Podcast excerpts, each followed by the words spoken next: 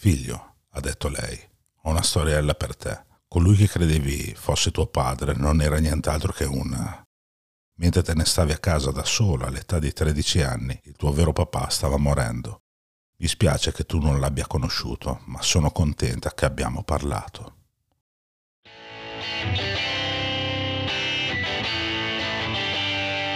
Per Jam dalla A alla Z, il primo podcast italiano dedicato al gruppo di Seattle. Io sono Luca Villa e in questo podcast analizzo tutte le canzoni che Per Jam hanno scritto e inciso dal 1990 a oggi. Testi di Daria Moretti e Luca Villa, voce di Luca Villa, musiche di Alessandro Masau.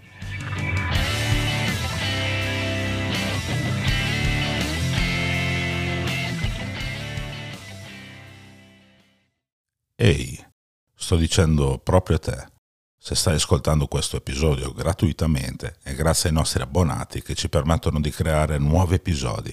Questo è un progetto indipendente. L'unico modo per sostenerci è abbonandoti a questo podcast. In Per Jam dall'A alla Z è il primo podcast italiano interamente dedicato al gruppo di Seattle. Analizziamo in ordine alfabetico tutte le canzoni che i Per Jam hanno scritto e inciso nella loro carriera. Abbonandoti potrai ascoltare due nuovi episodi del podcast a settimana, visitare sezioni private di pergiamonline.it con materiale raro o inedito della band e accedere a un gruppo privato su WhatsApp riservato ai nostri abbonati. Trovi tutte le informazioni nella descrizione di questo episodio oppure su pergiamonline.it slash podcast. Buon ascolto. La prima canzone che gli U2 hanno scritto è Out of Control. La prima degli R.E.M. è invece Radio Free Europe. Ottime canzoni senza dubbio, ma brani che di certo non tutti gli ascoltatori dei due rispettivi gruppi conoscono.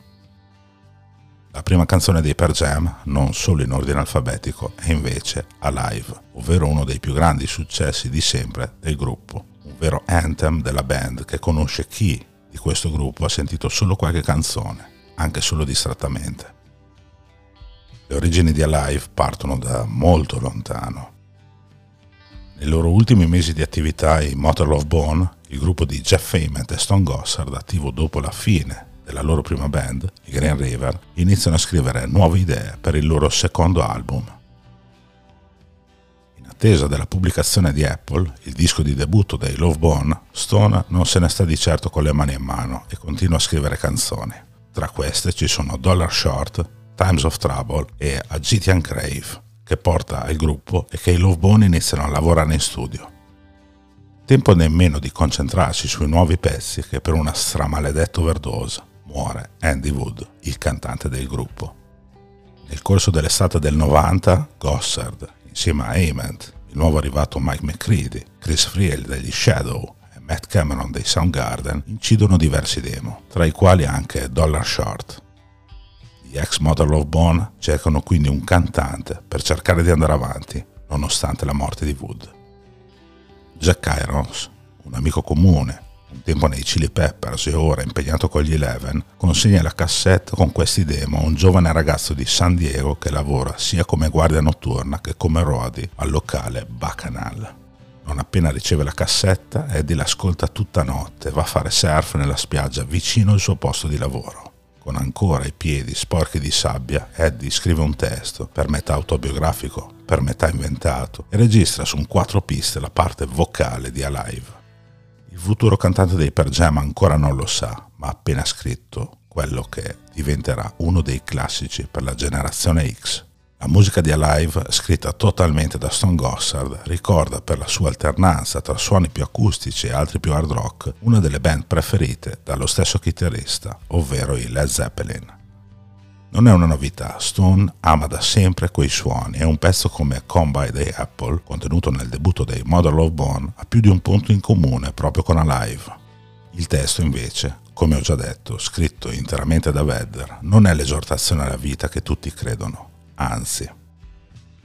Durante lo show al VH1 Storytellers a cui per Jam partecipano nel 2006, Vedder parla di quella che per lui è la maledizione di Alive.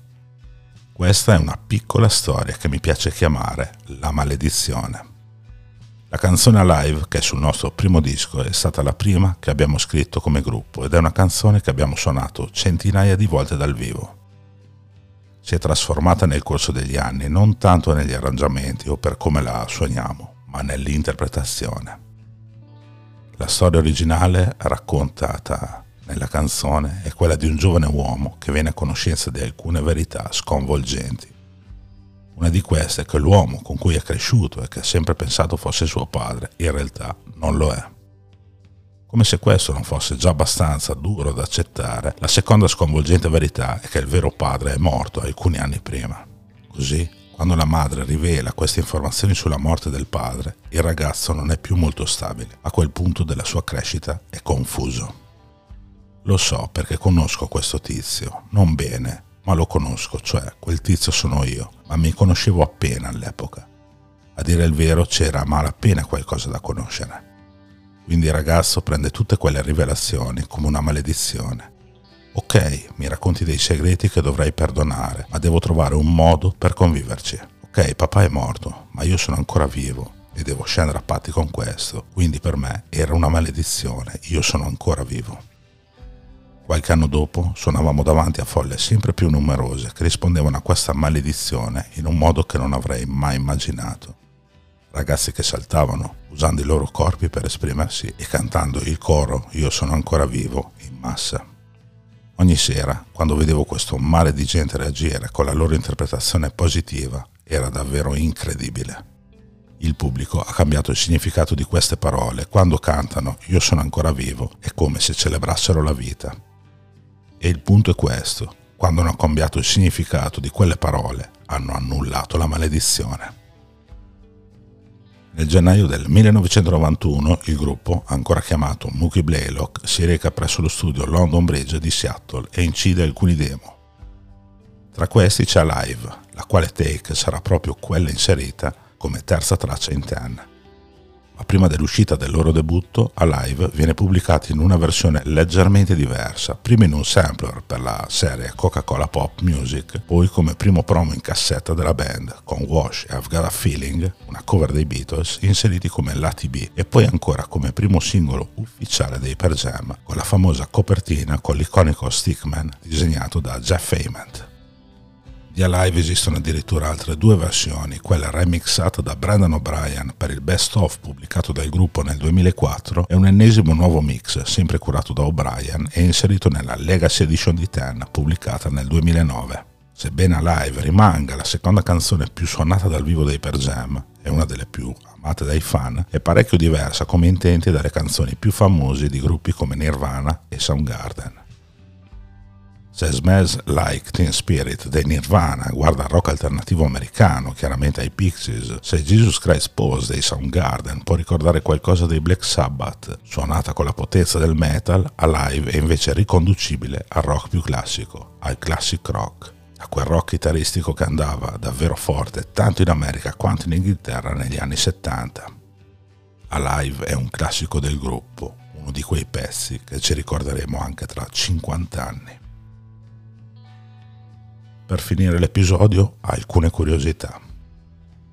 La solo presente nella versione di Alive contenuta in Ten è stato creato in studio da Tim Palmer durante il mix del disco nel giugno 1991 in Inghilterra, utilizzando diversi assoli di chitarra incisi da Mike McCready, che comunque non si dirà mai soddisfatto della take inclusa in Ten.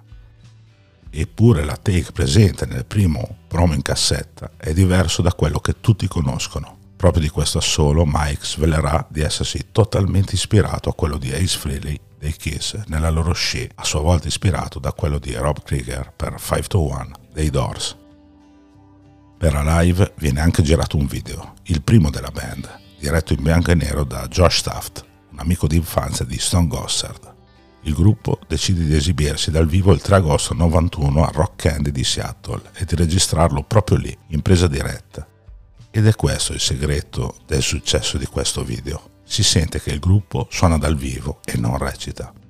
Il video di Alive con Matt Chamberlain che suona la batteria rispetto alla versione studio dove c'è invece Dave Cruzen viene trasmesso per la prima volta su MTV nel settembre 91 e si segnala per un'altra curiosità. Tra il pubblico del video c'è anche Dave Abruzzese, che da lì a poco prenderà il posto di batterista dei Per Jam al posto di Matt Chamberlain.